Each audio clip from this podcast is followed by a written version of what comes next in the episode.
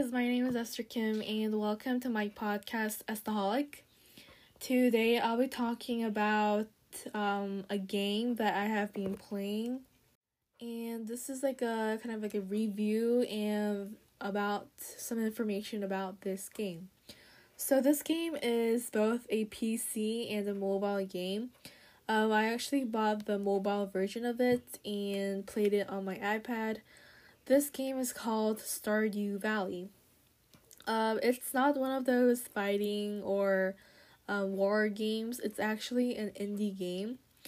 It's about uh, mostly about farming and living your life in a farm.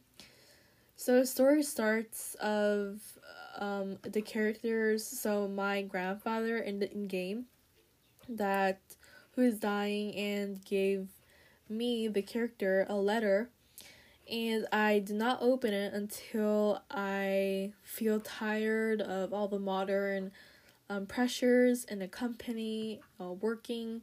So the character, so myself, decided to open the letter, and it is actually a letter, an invitation to take care of my grandfather's farm.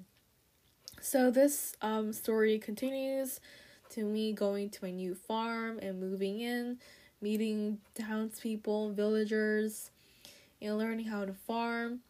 And then I start the game by planting some crops, and so you can do a lot of things in this game, like mining, fishing, um, making friends with townspeople, shopping, crops, um, farming, all those kind of stuff. Um, that is related to farming. So um, it's a very healing game. I have been playing a lot during free time, like after school and during weekends.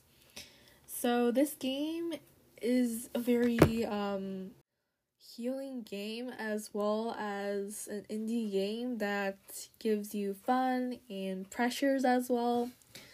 Because whenever you mine, there are a lot of monsters that you have to kill in order to get some ores and gems. So yeah, that is basically um what about the game is. And I had a lot of fun um for the first time in a long time, because I have been playing pay- playing a lot of games before Stardew Valley. And yeah, I have a lot of I still have a lot of fun. I still have more to accomplish.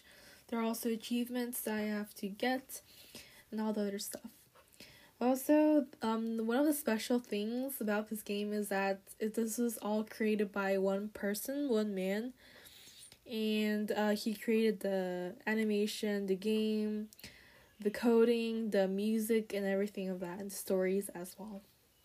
Anyways, I hope you enjoyed this episode. I will see you on my next one. Stay safe and always be Estaholic. Bye!